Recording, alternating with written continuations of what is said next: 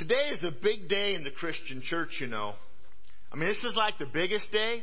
People get excited about Christmas, and, and that's awesome because that's when God came to earth as, as Jesus. But today is the big day. Today is the Super Bowl of days for Christians. Today is the Super Bowl and Game 7 of the World Series and the Daytona 500, whatever else you like out there. Today's the day. If we're going to get excited, Today's the day to get excited. The reason that we get excited is because Jesus is no longer dead. Jesus is alive. We get to celebrate that today. And because Jesus is alive, we have hope. Amen. Now, I'm not talking hope like the Vikings might win a Super Bowl. talking real hope. And that is why we celebrate that Jesus, our Savior, is alive. This morning we're going to do something that's going to going to be a little bit different for you. We're going to talk not just about an empty tomb, but we're going to talk about a cross. And I hope by the time we're done here, it's going to challenge the way that you think about and see crosses in your world. But before we get there, I want to read from Matthew 28. It's one of the texts that talk about that first morning when the women went to the tomb to see Jesus. Matthew 28 verse 1. Now after the Sabbath, so for the Jewish people, this would have been Saturday. Their Sabbath would run from Friday night at sundown to Saturday night at sundown. Toward the dawn of the first day of the week, that would be today. That would be Sunday. That's why we celebrate resurrection on Sunday morning. Mary Magdalene and the other Mary went to see the tomb, and behold, there was a great, great earthquake. Why was there a great earthquake? Think about it for a moment. There was a great earthquake because heaven just broke through to earth. And what was happening with Jesus leaving that tomb literally shook the foundations of our world. It changed history and it gave us a reason to celebrate that will never be beat. For an angel of the Lord descended from heaven and came and rolled back the stone and sat on it. I, said earlier on a side note, I kind of would like to have seen that. The angel just rolling this big stone away that no one could figure out how to move and then just sitting down on it, chilling. That'd be kind of cool. His appearance was like lightning, and his clothing white as snow. And for fear of him, the guards trembled and became like dead men. You got to realize these guards were rough and tough Roman soldiers. They'd faced the worst the world had to offer. And because of the earthquake and this angel, these rough, tough soldiers trembled and passed out and became like dead men. But the angel said to the women, and we've got to understand here, the women did not pass out when the soldiers did. The women were still standing. Do not be afraid, for I know that you seek Jesus who was crucified. He is not here, the angel said, for he is risen, as he said. Jesus is alive. Changes everything. And if that doesn't change everything in your world, boy, I'd love a chance to talk to you some more. He's not in the grave. He is risen, just as he said. Jesus is alive and he's a promise keeper. He did exactly what he said he would do. Which means if Jesus can keep that promise, it means Jesus will keep every promise. So no matter who you are, no matter where you are, no matter what you've done, when the Bible says that Jesus loves you, he means it, period. There's nothing you can do that's going to take that away.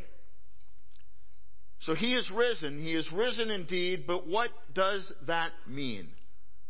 What does it mean to you and what does it mean for you? Today, as much as we gather and we celebrate as a group, today should be a very, very personal day for every one of us.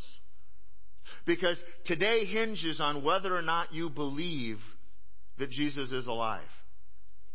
If you don't believe that Jesus is alive, then today is just another day. Had an eye opener this week, a uh, week before here. I, I was at a restaurant. And I was sitting a couple tables away, and there was a group of adults. They were so excited. They're looking forward to Easter. They kept talking about Easter. I can't wait for Sunday. I thought, wow, this is going to be good. They must go to a really cool church or something. And what they started talking about was, well, all the family was going to be in town. And they all had their menu worked out and, and they had all this candy and baskets and, and bunnies and fake grass for the kids. And, and I believe it was three times I heard that they'd spent $200 on all this stuff. Then I kept waiting for why they were excited. Because they kept saying they were excited about Easter. And then I heard that they'd even gotten the orange chocolate eggs. That wouldn't get me excited. And I just shook my head, and it was so sad. Those folks are excited about Easter. And all that it meant was bunnies and eggs and candy and food. That was all they talked about. I listened. So I did leave them a card, invited them to church. They looked at me like I was crazy. But if you happen to be here, folks from the restaurant, thank you for coming. Because what you're going to see and what you are experiencing right now is the real celebration. I'm not sure what the word Easter means. I've heard of where it comes from, but I do know that today, every single one of your area local churches gather with churches all over the world, not celebrating Easter. We're celebrating the resurrection of Jesus Christ from the dead. That is a celebration. Amen. Amen. And that is why we're here. And if you happen to be here from the restaurant, thank you for the example for the message. But I wondered if those people really knew. I wonder if they cared. I wonder if it mattered to them what I was so excited about. I wonder if they had any idea that, that today really isn't about bunnies and eggs and chocolate and candy and all of that. That's the world's idea of Easter, and we're sold that one like crazy. But I, w- I wonder if they had any idea that today is really the world's single greatest reason to rejoice come to life. Today is the day that we remember that Jesus, who was put to death on a cross, three days later walked out of a grave to new life. He defeated death and he was resurrected from the grave by God the Father to a new life. But it's more than that because he invites us to do the same. See, today is the day that we tell the world of the resurrection of our Savior. We're all here today because Jesus made a choice. Jesus Christ, the only Son of our God, our Savior, is no longer dead and He is alive. But Jesus made a choice to do something three days ago to endure the inhuman brutality of the cross in order to die to pay the penalty for our sins, and somehow or another, God used what was the most unimaginably brutal thing that the world had ever seen the cross. And somehow, because of the Son of God, it has been turned into the international symbol of divine love. I don't know much about you, maybe as far as what you prefer for jewelry. But as for me, I'm not much of one for jewelry. I've never had an ear pierced, truly. Mom, I've never had an ear pierced. Never had a nose pierced. I'm just not into jewelry. I've got a bald head, and that's about as brave as I dared yet. But I know a lot of people like crosses for jewelry. It's not a bad thing, and I'm not suggesting that it is, but it's very popular. And I wonder when we go out there and we look at all the people who wear crosses for jewelry if they really know what they're wearing. I did a simple search on the internet and I said, I said celebrities wearing crosses, flooded with pictures. I don't know who they are and what they believe, but I know they like wearing their crosses. I wonder why people are so quick to put a cross to hang from their ears or to hang from their necks. Have you ever thought about it? What's your reason? What's, what's the message? See, 2,000 years ago, the most frightening killing force on the planet Earth was the Roman army. They were great in number. They were exceedingly well trained. They were well armed. They were well funded. The, Romy, the Roman army was a government killing machine without equal. They didn't stop for anyone, and it seemed for a long time no one could stop them. They conquered foreign countries with the use of size and speed and overwhelming force and simple fear and intimidation. When people heard the Roman army on the march and those leather soled sandals hitting the ground by the thousands, they knew it wasn't good. The Roman army intimidated and terrorized everyone they came in contact with. And the reason that they were so frightening was that everybody knew that they would kill anyone and everyone who stood in their way. They became, in fact, notoriously famous for the way that they turned death into a sport and spectacle. We read about them now and we watch movies and we think, what in the world were those people thinking? How could they have done it? We all heard of the Roman Colosseum, the gladiator games, right? It's the stuff of gory, bloody, just disgusting legend. Thousands of people would gather to watch people killed in every gruesome way that the twisted minds in the Roman government could conceive of. They allow people to kill each other. They killed people with animals. They, they allowed lions and tigers and bears, and don't do it. They kill people for fun and for sport and for entertainment. But you know what way they spent the most time perfecting? The way of taking a human life that they put the most effort, they paid the most attention to, was the most simple and brutal and horrific of all.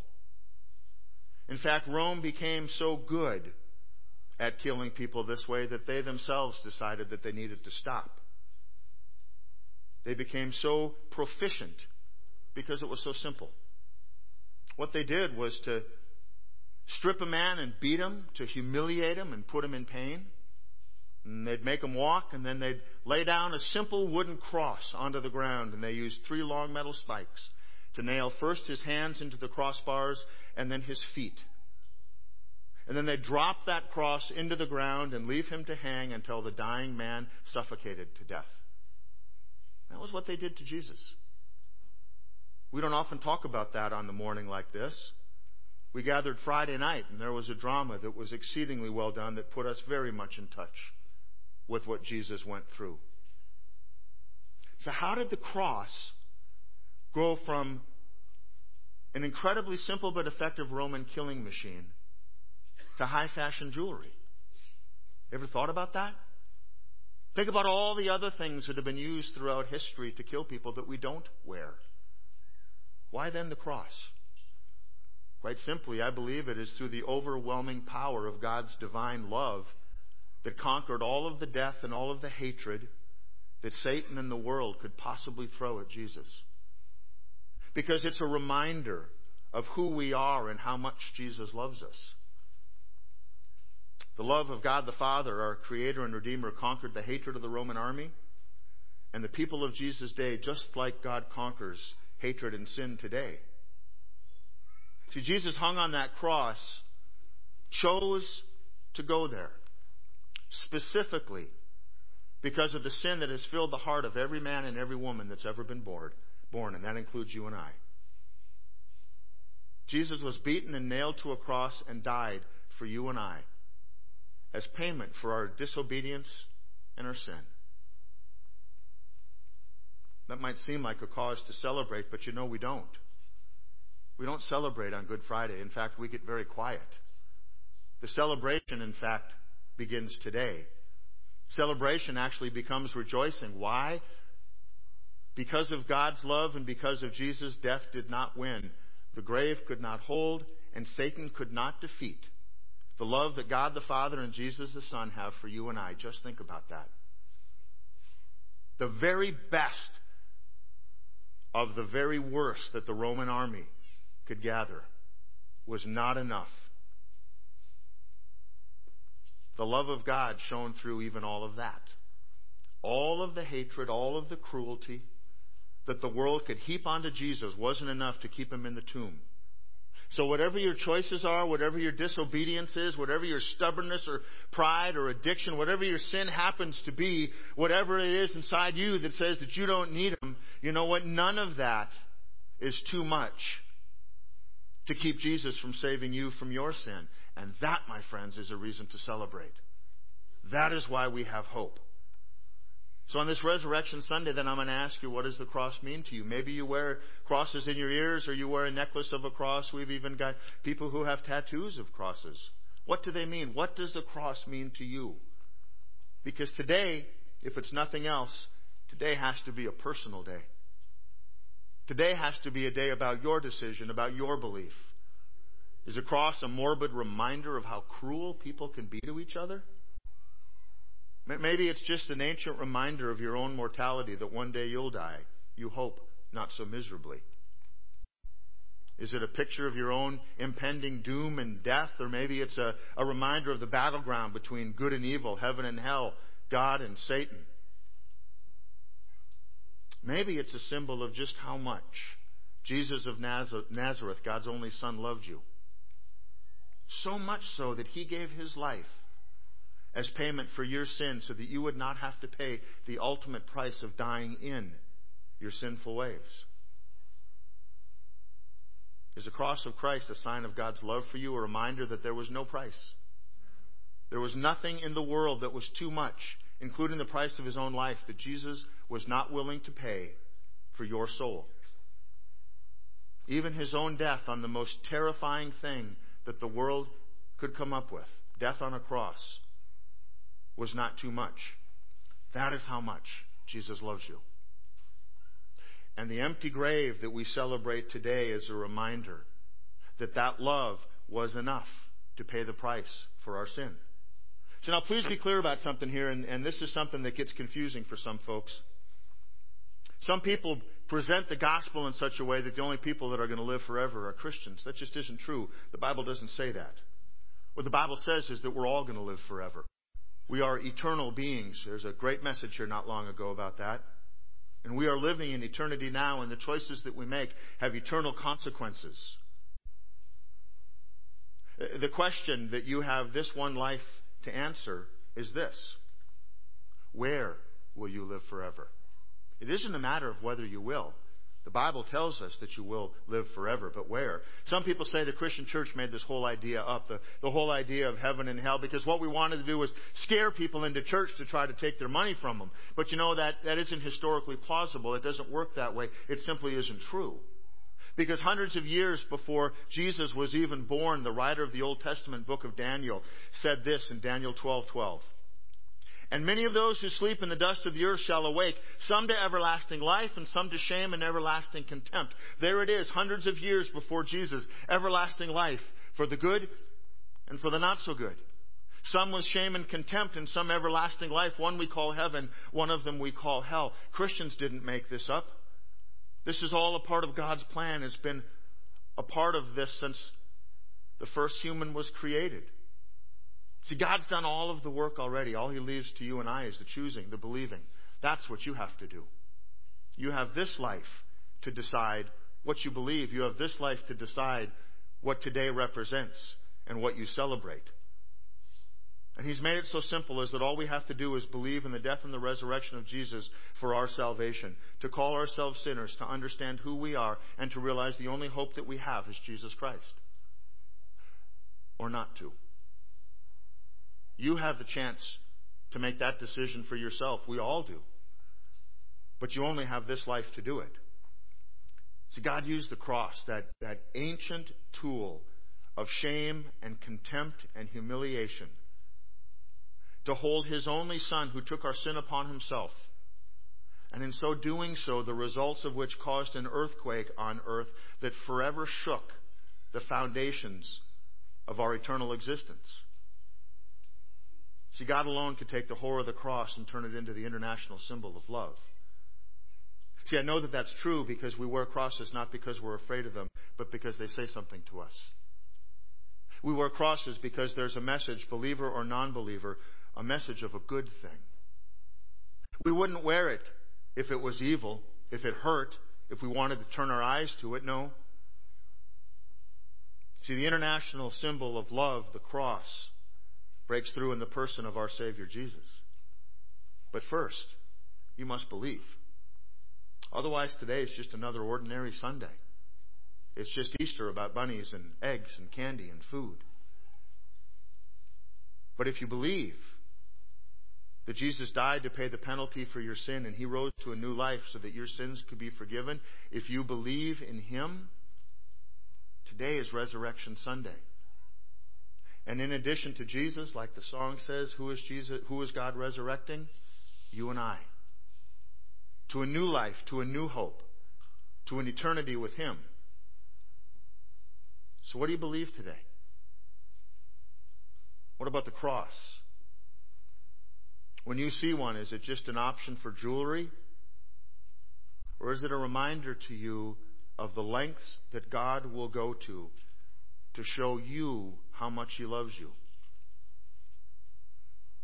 Only God can turn the cross, that symbol of death, into the undeniable international symbol of divine love, God's love for you.